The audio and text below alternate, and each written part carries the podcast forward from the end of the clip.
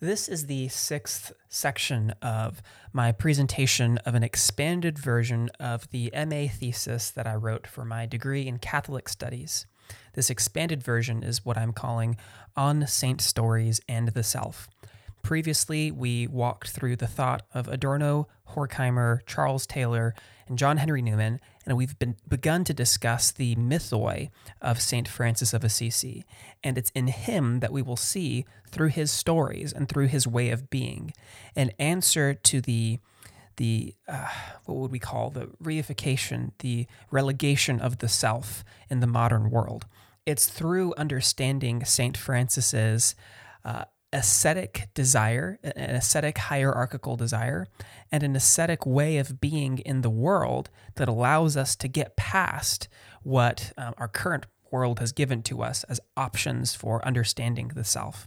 As Sarah Coakley has said, uh, it's only this asceticism that will present a compelling answer to the world. One thing that I didn't expand on in the written and sent off version of my, my thesis um, that I turned in was really what I mean by this hierarchic way, the ascetic way. Um, and I'll expand on that a little bit here before we get into those specifics about Saint Francis. Really what I'm borrowing uh, the thought, um, this thought from is from Saint Bonaventure, uh, Franciscan himself, in this same way of thinking as his Holy Father Francis. Um, really we understand asceticism through his... Um, what we call the classic method of the, the three spiritual ways, which is uh, the three steps are the purgative step, uh, the purgation stage, the illuminative stage, and the unitive stage. So purgation, illumination, uh, unitivity. And so purgation is all about what we talked about before. Asceticism can be confused easily with just, as I mentioned in the last recording, like self-flagellation, just somebody beating themselves up and fasting and things like that. And this is maybe a way of describing what people understand the purgative way to be, but it would be a very, very false claim to say that that's only what asceticism is, this purgative part. Pur- purgation is helpful uh, in many ways because it allows for a making room, which allows for us to expand and to go up this ladder in contemplation of God.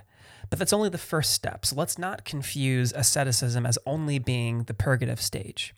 So the next step then, that second step, is the illuminative stage, wherein our foolish hearts that were darkened are able to better understand the realities of God. And at this point, we begin to experience more and participate in God. Finally, the third and final stage is the unitive stage, in which we become one with God. We get as close as we can to understanding the nature and being and will and person of God.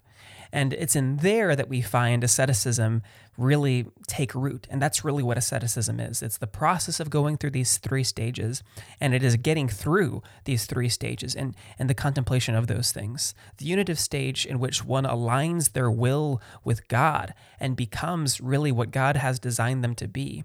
They they begin to mimic our Lord in all these different ways. So for instance, Saint Francis, this is most clearly seen when he receives the stigmata, the wounds of, uh, of Christ when he was crucified on his own body. So he's so united. There is this deep unitivity with uh, he and, and, and Christ that he begins to actually look like Christ in that way. He has those wounds. It's as if he was crucified as well.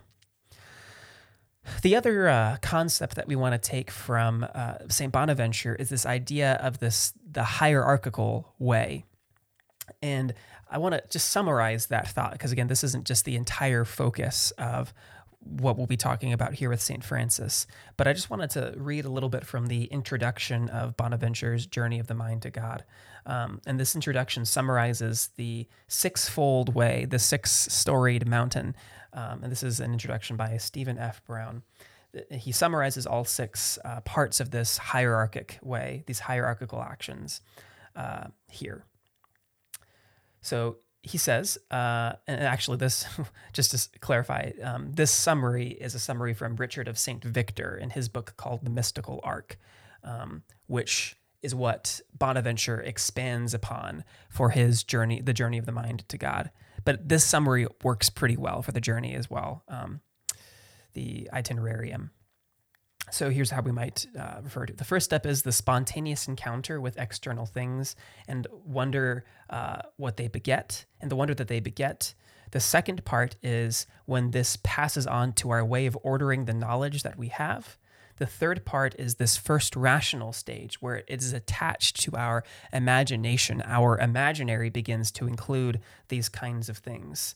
The fourth step is when we reason our, we apply things to our reasoning uh, using these kinds of experiences. It becomes a part of our mental calculus. We take it in as a part of our rational reality. The fifth stage is contemplative, and it rises above and beyond reason, not against reason, not in contradistinction uh, distinction to reason, but above it, meta-reasoning, metaphysics. The sixth step is when one climbs to the top of this ladder and deals, as it says here, uh, mostly with the triune God. So again, this is where we see the final stage, the unitivity, take place. So that's really what it means when I'm talking about when I'm talking about uh, asceticism in this hierarchic way. We're bar- borrowing from uh, this Franciscan Bonaventurian uh, theology to kind of to talk about these things. But I think that gets us most of the way there to start. Let's now talk about Saint Francis. As I mentioned, the analogs to the problems that we see in the modern world, environmental care, interpersonal relationships, the workplace, and just human work in general, can find their unitive and hierarchic ends in Saint Francis's example. So let's first start off by talking about things being fulfilled by Saint Francis's reordering uh, of higher uh, of ascetic desire. So Saint Francis demonstrates an eschatological or utopic or beatific vision, an image of humankind, by making room to revel in totally enveloping, yet non-coercive relationships with non-divided others. That is, by interacting with others as if he and they were together in Trinitarian-permeated relationships, unbound by the constraints of fallen or sinful natures. And that's really what I mean by talking about the ultimate fulfillment of a humanistic or secular utopia, something that is beatific. And the language that I'm using there is language that will, will be more fully explained later. But just, again, think about what I'm saying here as describing the beatific vision, being in totally enveloping yet non-coercive relationships with non-divided others, as if he and they were together in Trinitarian permeated relationships unbound by the constraints of fallen or sinful states. That's an important definition. That's why I'm saying it twice. Uh, Brother Thomas of Celano recounts the culture of wealthy thirteenth century men with characterizations that may have described the young Francis as well. Quote, flowing on the tide of every kind of debauchery, since they are permitted, permitted to fulfill everything they desire, they surrender themselves with all their energy to outrageous conduct. So let's take note of what he's talking about here. There is this desire that Brother Thomas is, is recounting to us, and he also talks about them surrendering themselves with all of their energy. So we're back to this kind of sacrificial language. They're putting themselves on the altar. They're giving up all of themselves to their, their passions and their debauchery. But but like Saint Paul, Saint Francis did not settle down after undergoing a miraculous conversion experience. Saint Francis continued to desire and surrender himself with all his energy to the holy ascetic uh, way of being in his in his way of life. So with the same determination and zeal, his energy and desires were destined to be surrendered to Christ, to be sacrificed to Christ, his Redeemer. It can be difficult when we talk in these mythic terms to remember the humanity and normalcy of Saint Francis. Though he is a heroic figure, he provides inspiration precisely because he rose from a deep imperfection into a saintly state. So Saint Francis's early life was characterized by a somewhat libertine desire for chivalric fame and prosperity, but this desire would be transformed into a longing for something greater. During the process of his conversion, a friend asked him if he intended to settle down with a wife in a more steady lifestyle, not going around and rebuilding church buildings and begging for money to, to get materials and begging mo- money for food even. But Francis responded, he said, "You have said the truth, for I have thought to take a bride nobler, richer, and more fair than you ever saw." What is he talking about here? Well, let's let's continue. Brother Salimbene, following in the footsteps of his patron, gave up his family's lineage by entering religious orders along with his other brothers, saying that they, quote, destroyed our house in the male and female line so that we might build it up again in heaven. So what Salimbene and Saint Francis are doing is they're flipping around these expectations on their head. And he's actually, they're both kind of engaging in, a, in this fundamental yes saying, right? From from Taylor, um, somebody asks Francis, are you going to settle down and get married? And Francis is like, I've found someone. I know who I'm who I'm incredibly attracted to and, and who I want to give my life to. Now, of course, Saint Francis was a celibate mendicant, but who he has given his life to is Lady Poverty. Salimbene, in a similar way, you know, he wanted to have, um, obviously in that time and in our time as well, but even more so then when you having a large family was needed just to survive. You had help around a farm and things like that, a lineage, a legacy. But Salimbene is saying he has given up treasures on earth for treasures in heaven. He might not have a, a physical filial lineage, but he will have a spiritual one. Each of these responses from these two Franciscans indicate something more than a very basic invest now, benefit later attitude. Certainly, these two mendicants had the right to marry, as it were, before they gave their lives uh, to, to their vows. But this libertine impulse was arrested by the desire for greater things. It wasn't as if they gave up their desires. It wasn't as if Francis gave up his desire to love his lady, Lady Poverty. No, the love for that lady was still there. Saint Francis's example provided the church with both the pattern of purity alongside dogma and doctrine. And again, because they're flipping this thing on it, on its head, what they're doing is, is, is they're almost hard to pin down. What they're doing, and I think back to Coakley, this is that kind of compelling narrative that can be given to the wider world. I mean, he was a man for whom it was said that, quote, his body was so much in harmony with his spirit, and so ready to obey it that when he strove to attain complete holiness, his body not only did not resist, but even tried to run ahead, and for whom also it was said that his, his humility was easier to admire than to imitate. So clearly he could outdo the Albigensians or whoever in terms of purity, but he strove past them in following tradition and teaching, this well-ordered world, the koinonia. He listened to the words of priests, just as an example. He listened to the words of priests as if they spoke words from God's own mouth and encouraged those around him to partake of the Eucharist in these canonical and valid licit forms.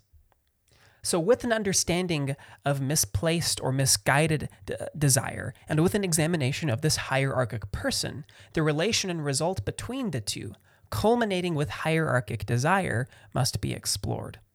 The compelling features of this hierarchic way of being are overlaid to the issues of wrongful desires and interpreted through a realized hierarchical understanding. And again, with this community part of reasoning and with this yes saying uh, as part of the reasoning.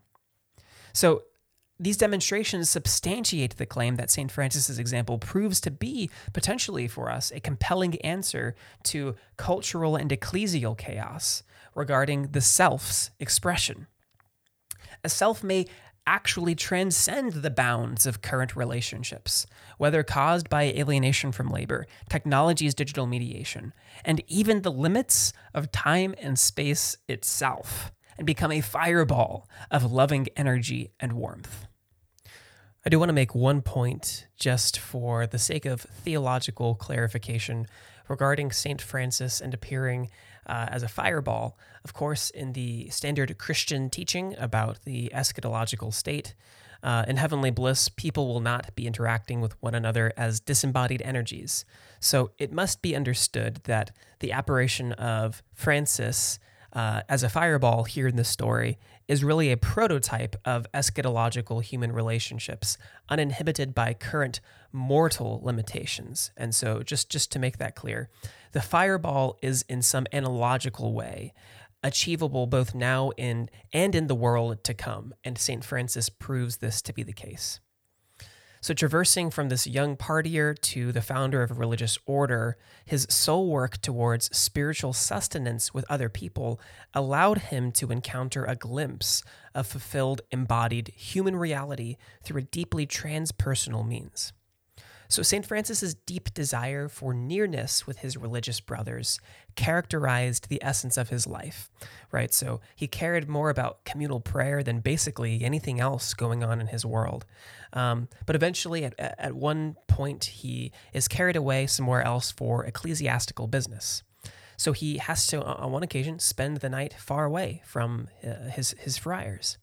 However, on this evening, something like a fireball riding a fiery chariot enters into the living area where the brothers were either praying or sleeping. Though they were confused, the Franciscans concluded that, quote, thanks to the gift of his outstanding purity and his deep concern for his sons, the Lord allowed Francis, who must have missed them dearly, to, to be brought near in some sense, even though he was physically far away. Two things must be considered about this incredible incident. First, that the saint's desire, desire to be with his brothers was so strong that a marvel was allowed, permitted to take place, in spite of unconventional means, by location. Second, that his love and care took on an intelligible and visible form, one which the biblical Elijah or apostles would have recognized, um, which was able to be explained and understood by the Franciscans as a miraculous apparition of their patron. And just, just for examples, if you're looking in Scripture, Second Kings two and Acts two, uh, to, to, for this idea of, of this sort of fiery, heavenly uh, scene. There's a connection that must be made here.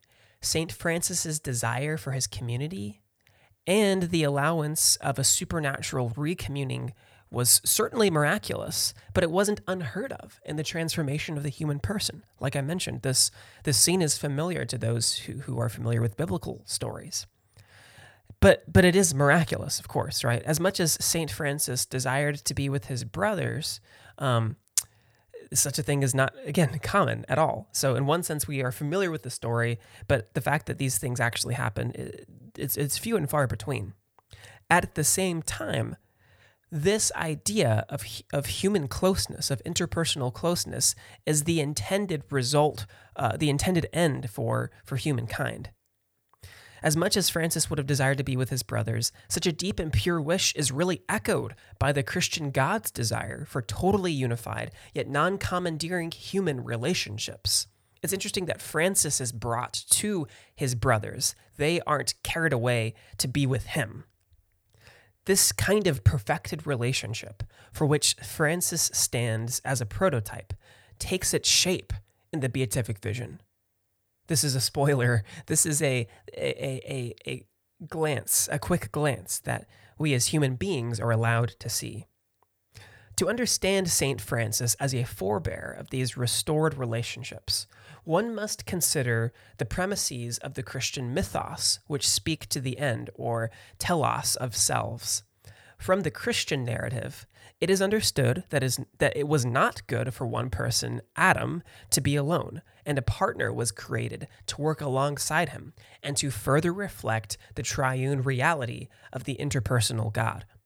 This establishes the inherent goodness of selves in community, sharing experiences, and familial relations, also mimicking the subcreative work of the Creator God.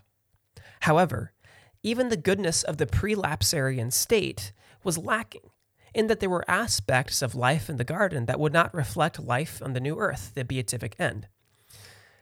Obviously, there are some examples of the, the placement of the, the trees in the garden versus the placement of trees in the, the new heavens and new earth. Um, obviously, the new the new earth has the has the presence of an incarnate Christ, and in particular for this.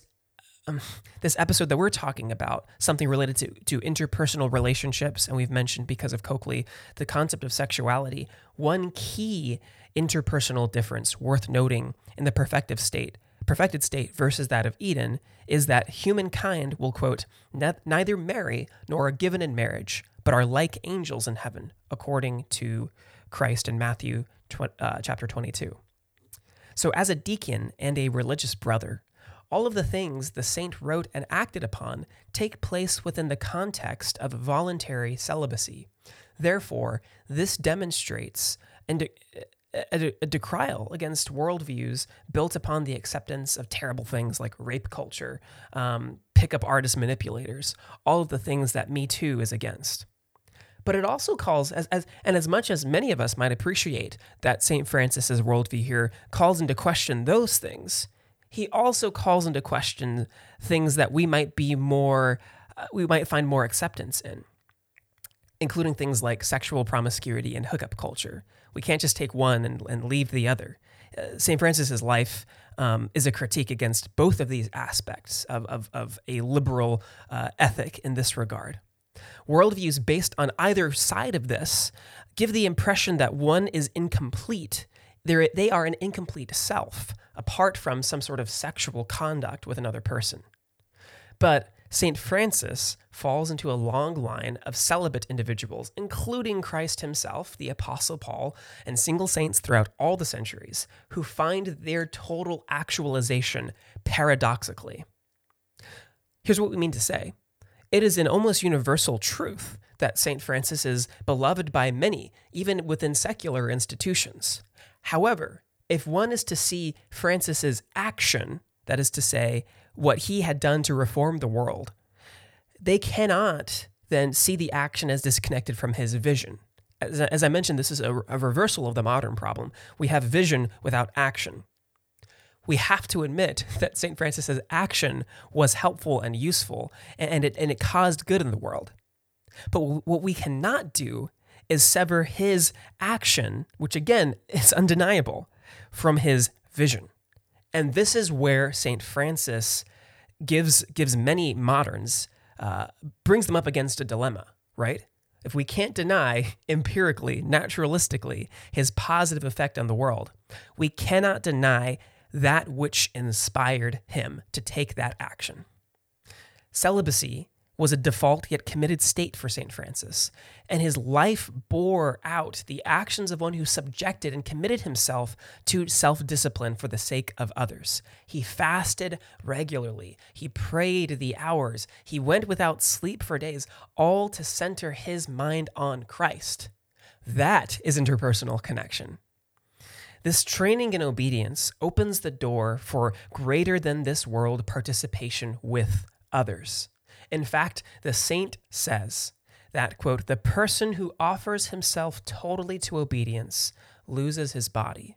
And again, not in this sort of dualistic sense, but but loses, uh, using it as a synecdoche, the body, the parts of us that, that draw us down, the parts of us that we might say are of a lower nature. We, those things can be subsumed in, anticipa- in, in, in anticipation, that's hard to say, of a heavenly body that will be not drawn away by abuses of other people and a desire for control and putting others down. I mean, think about this. Even the best relationships may stumble into violences of some kind. We're not just talking here about some sort of spousal abuse, but but we're talking about any sort of desire that seeks command over another in an inordinate way. Even a couple married for decades in true love may still experience unfounded and unfair jealousy or uh, inappropriate desire for someone who is not their spouse in a loving, committed relationship. Jealousy is a violence, an overabundance of prudence, in that it deliberately acts out of a place of distrust or a lack of stability, responding to stimuli in such a way to purposefully damage non-threatening interpersonal relationships. Lustful desire for another, a concupiscence, is misplaced desire for closeness and community, finding its end not in mutual agape, but in controlling porneia.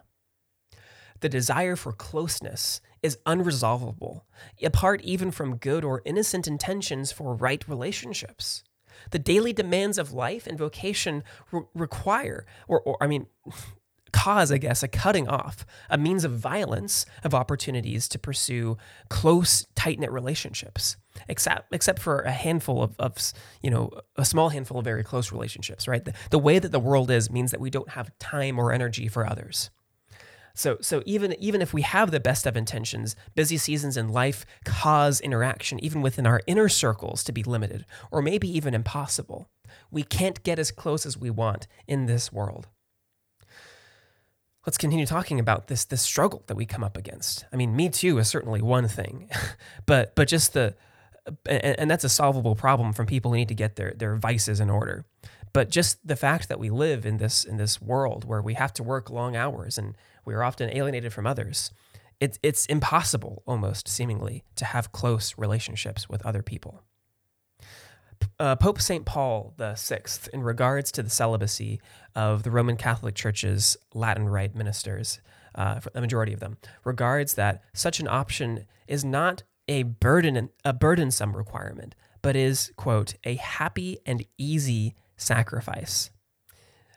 Clearly, a different epistemology of what is happy and easy grounds the Pope's statements. These words could be compared to some critics' views of, say, the Roman Church's uh, views of celibacy, um, it, it, as, as an example of a badness of fit uh, regarded uh, regarding anybody's uh quote-unquote loneliness to be alone. And they often point back, uh, and this seems to be a fair exegesis, of Adam's loneliness in the garden. Some point out that only only an intimate partner, and not a cenobitic relationship, a monastic community, was able to fulfill Adam's need for connection. But this, however, is one aspect of how a misshapen libertine ethic may be seen. In this case, the libertinism exists between the right to have Uh, a closeness as found in a sexual partner out of a misguided desire for intimacy versus a submission to a different kind of connection to others out of a right sense of agape. This is a critique certainly worth examining, but Saint Francis's life proves the counterfactual. First, a marriage relationship or some kind of close uh, physical relationship is not needed for a fulfilled human experience, that is, a hierarchical experience. In fact, the basis of Adam and Eve's relationship led them both together into a broken union of sin, pain, and death. However, the hierarchical person is able to achieve completeness with others in a way Adam and Eve, even in their Edenic state, were unable. Saint Francis had a special gift of discernment by which he was able to ascertain the secrets of the hearts of his friars, and a gift of intimacy not uh, given to the Edenic couple. Of course, the, the incarnate Christ had not yet entered the world, and so the hierarchical spiritual process itself was not even made available to Adam and Eve, and therefore, such a comparison between relationships in the garden versus after the cross are spurious at best. Further, the, the, the critique that we've been mentioning here uh, about, you know, essentially needing a partner to have intimacy and closeness with another um, are often not centered on sexual pleasure, but on connection and intimacy on a whole. However, if one's main goal is to pursue relationships of unadulterated intimacy, it seems that asceticism, and not these critiques, present the optimal opportunity for this to truly take place. Sure, sexual pleasure is certainly a part of, within the Christian view, a romantic marital relationship. But to prepare one's self for the pleasure of heaven would mean to not get too used to treasures on earth. That is to say, Christians are given a picture of eschatological relationships from Christ himself. And what Saint Francis experiences in his mendicantism is more like the joys of the beatific vision than the pleasures of the marriage bed. For all of Saint Paul's exhortation on marriage, he summarized his teaching in this way: "This is a great mystery, but I speak concerning Christ and the church." Right? Marriage is this very deep, interesting thing. But I'm, when, when I'm talking about these things, they, they just simply serve as as as, as um, analogies for Christ and the church. To put it another way, marriage is helpful, a sacrament even, but in terms of the husband and wife union, it merely serves as an arrow pointing heavenwards towards the fulfillment of all human relationships. The Christ who was crucified, buried, and resurrected for his bride, for whom he will return again. Several heretical movements and dangerous false teaching, from Catharism to purity culture, have evolved out of a misunderstanding of sexual expression. Primarily, that intercourse or even a basic awareness of one's self as a sexual being constitutes the very worst kinds of sins. To prevent a hierarchically aimed viewpoint from becoming heretical in this way, we might call it in sort of a fundamentalistic way, and to avoid accusations of self-hatred or repression made against this ascetic claims celibacy-endorsing conclusion, a response to dualism, therefore, is important. Because the, quote, infinitely higher vocation of celibacy is in fact a vocation, some might claim that just as some are not called to other vocations, for example, the priesthood, then not everyone should be called to, say, this kind of radical uh, this kind of radical attempt towards intimacy with God, which may look like celibacy, joining the Franciscans even. That is to say, for at least those in the Catholic world, just because one is a single male does not mean that they should automatically enter discernment for the priesthood. But this is a little different. The outpourings of asceticism, that is to say, giving up something for a greater thing, is a call that's open to all and isn't based on gender or one's proclivity towards preaching and pastoral care or service of the poor or something like that in particular. Let's let's say, as by way of example, that someone is blessed with incredible senses of taste and smell, and this gift has come to them by genetic means and from training their palate through cooking classes and seminars. Nature and nurture have both played their part. Further, this person, for whatever reason, as part of the illustration, this person lives in a world wherein the greatest good in their society can be undertaken not by royalty or dignitaries or senators, but by those guardians who maintain the office of sommelier. For whatever reason in this fictional world, the, the sommelier class have the responsibility of caring for the poor, for serving as state le- legislators, and being lay representatives to ecclesiastical councils. In this world, virtuous people, even those who have not trained their senses, or who were not gifted with these senses innately, strive to become like uh, like a, a sommelier because they understand the importance of the role. There are some who may have not picked this role out of enjoyment, but out of duty. Others gladly assume this identity, attending wine tastings every weekend, reading books on viticulture, and enjoying discussions on the differences between French oak and American oak casks. Sexual desire may be related to this illustration in a number of ways. Perhaps not all will feel a call, as it were, to chastity, just as not everyone with a well-developed sense of smell will feel called to recommending food and wine pairings. However, in our fictional world, the end goal of becoming a sommelier presents the opportunity for a greater good, to lead and be led towards a better world. If anything, having a good sense of smell and taste works in one's favor towards these, this end goal. People who have lives dedicated to chastity, celibate, or otherwise, in comparison, have an advantage that others do not, an intrinsic sense of sexuality, which innately points them towards the greater good, the beatific vision. I mean, one can understand why the Cathars came to be in thirteenth century Roman Catholic world. Certainly, their clerical criticisms regarding purity of life and conduct were often valid. But these reforms ultimately fell flat, not due to a lack of desire, but because of misplaced desire. Again, ob- obviously appearing in this libertine sense, in the sense of dualism. This situation is not dissimilar today from today's rickety and rocky conversations regarding purity and chastity and anthropology and all of these things, as I mentioned, Coakley has brought this up.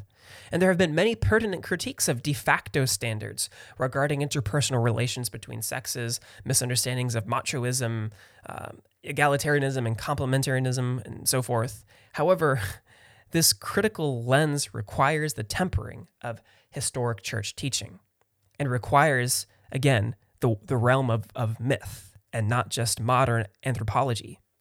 What is needed is then a fuller understanding of the eros, one which has an imagination of spiritual ecstasy, spiritual procreation, spiritual pregnancy, and can carry out desire in a way that does not do damage to others. Chris Damian uses the example of a toddler who, though rightfully enraptured by the beauty of a flower growing, um, does not have the emotive capacity to enjoy the flower in of itself, but rather, quote, might pluck the flower and try to eat it or crunch it up by mishandling it.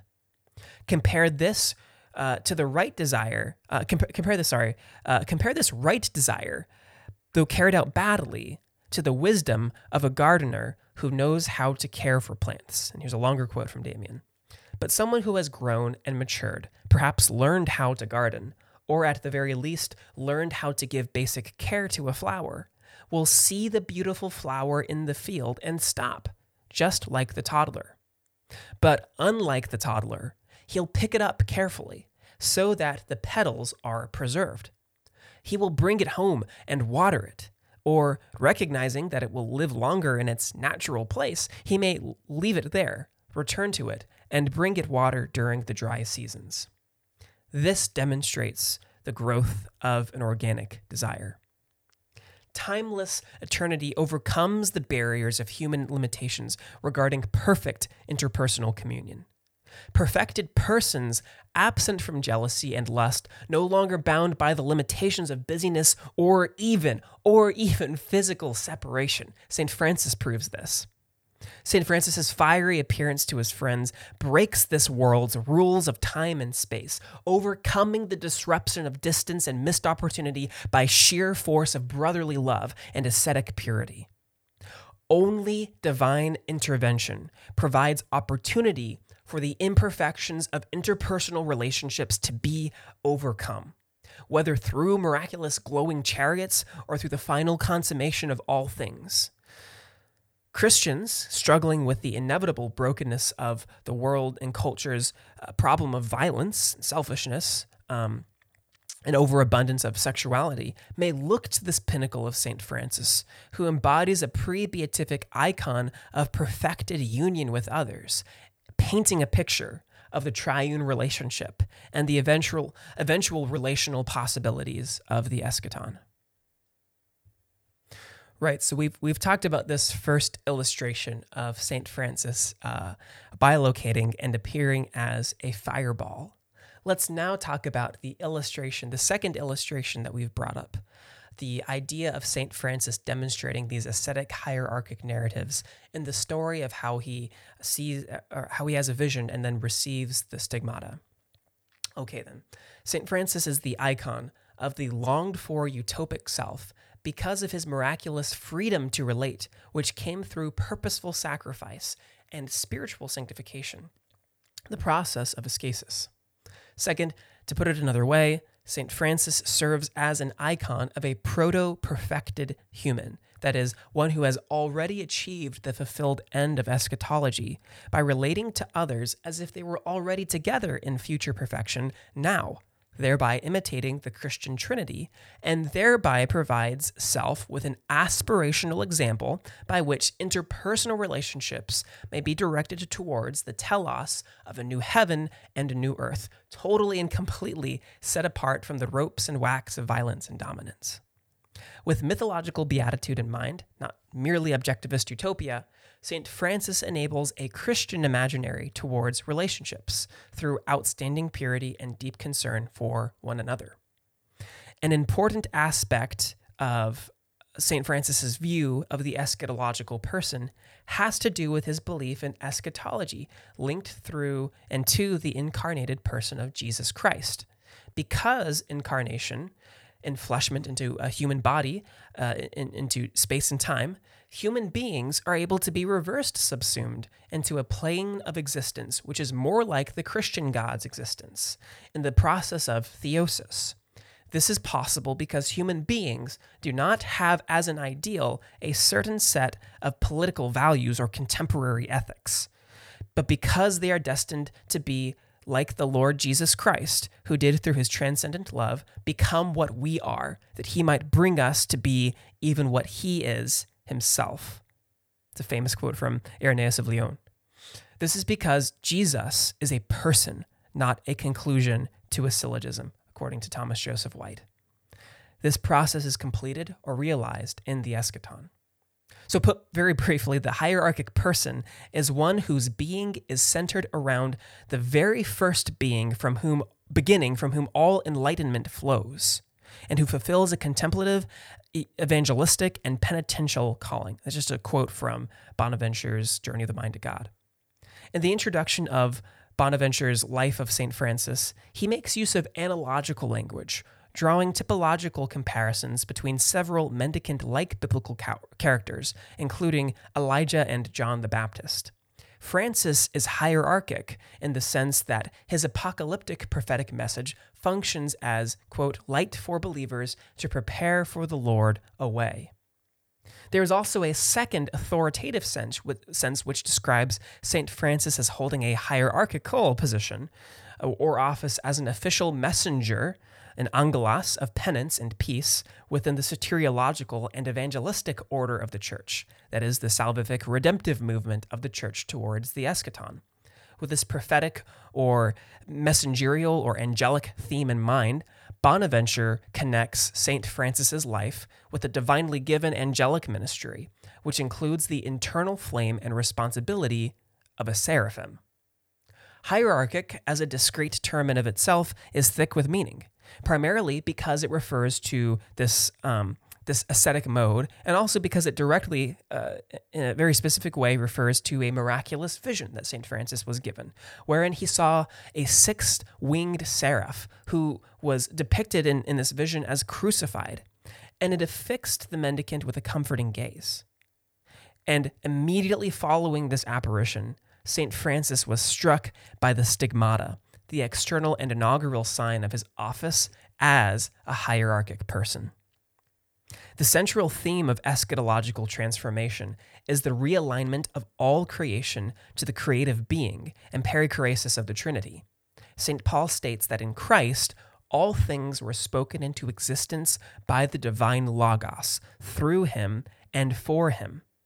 He is the preeminent before all things. He enables all things. Through ekenosin and apokatastasis, all things would be reconciled to himself. From this view, Christ is the energy, the creative force, and the gravity of the universe. His desire is for the reconciliation of all matter and will. This will be accomplished, as promised by the one seated on the throne outside of time. Behold, I am making all things new. Making, present indicative, active, present active and indicative, all things new. The end is already established. All of creation is simply simmering, anticipating the moment when all things will bubble over into the realized reality. Personal responsibility is not acquiesced during the present preparation of the consummation of time, place, matter, and being. This new creation that the Trinity is unfolding is one into which self-participation is invited. From this already but not yet view of eschatology, Saint Francis's role is clearly visible. While the earth labors in expectation for when the lion will lie down with the lamb, Saint Francis, on pre-perfected earth, exhorts animals and inanimate beings, uh, or things, I guess, as one might in the new earth.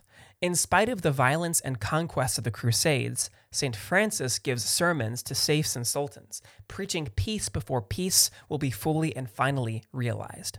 Francis's discourse is a drawing together of conflictual things into his saintly self, prefiguring the image of the returning Christ who says, who said the kingdom of heaven is at hand, but just before healing the blind and paralyzed in expectation of his second return, the eschatological restoration.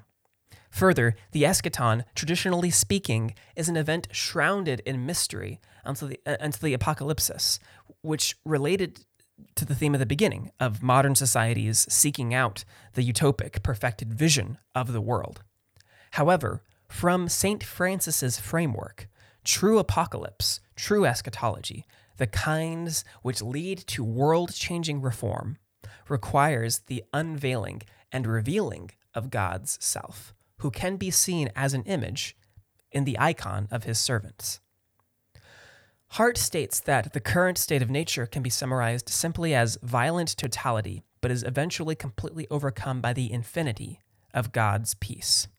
This kind of myth, therefore, then, has infinite bounds, and would therefore at some point intersect with human selves and human hearts. There is something more real to this, more real to Saint Francis's life, knowing that his is an image of a completed person, and not just one who is complete in the sense that we might see someone who gives a TED Talk, or is a cultural icon on the front of Time, or is a philanthropist or something like that.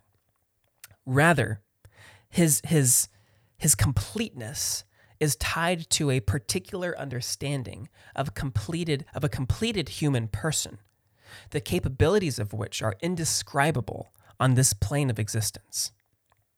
This more real, yet unable to be described self admits a world deeper with meaning than can be described by current limited vocabulary. This is where the language of myth must then return. It is because the unreal elements of myth lack the constraints of this current reality, and may therefore map onto future eschatological realities, which, since they represent true human completion, are more grounded in actualized reality than our current one is to ourselves. Therefore, mythological talk is grounded in something much more real than we can hope to describe now. Because how we describe things, uh, this way of description is locked onto a testable and scientific framework, we are limited by the terms of those particular systems. But at the same time, the things, even if we aren't bound by those constrictive things, we still lack the full means to describe what perfection looks like. But the hierarchic person, they must travel, or the person wanting to be hierarchic, they must travel upwards from a place of unenlightenment into light to perceive God through his unified expression by means of submission, journeying, and rejoicing, this threefold path of asceticism. Each movement in this spiritual journey is ensconced within the hierarchy, gradation, or ladder, or ordinary organized numerical set. Because the nature of this journey is progressive, it is understood that one will not immediately be able to comprehend God as a proficient Franciscan would, or as Saint Francis did. However, the imagination-extending example of this hierarchic person is an icon upon which Christians may base their own desires and actions.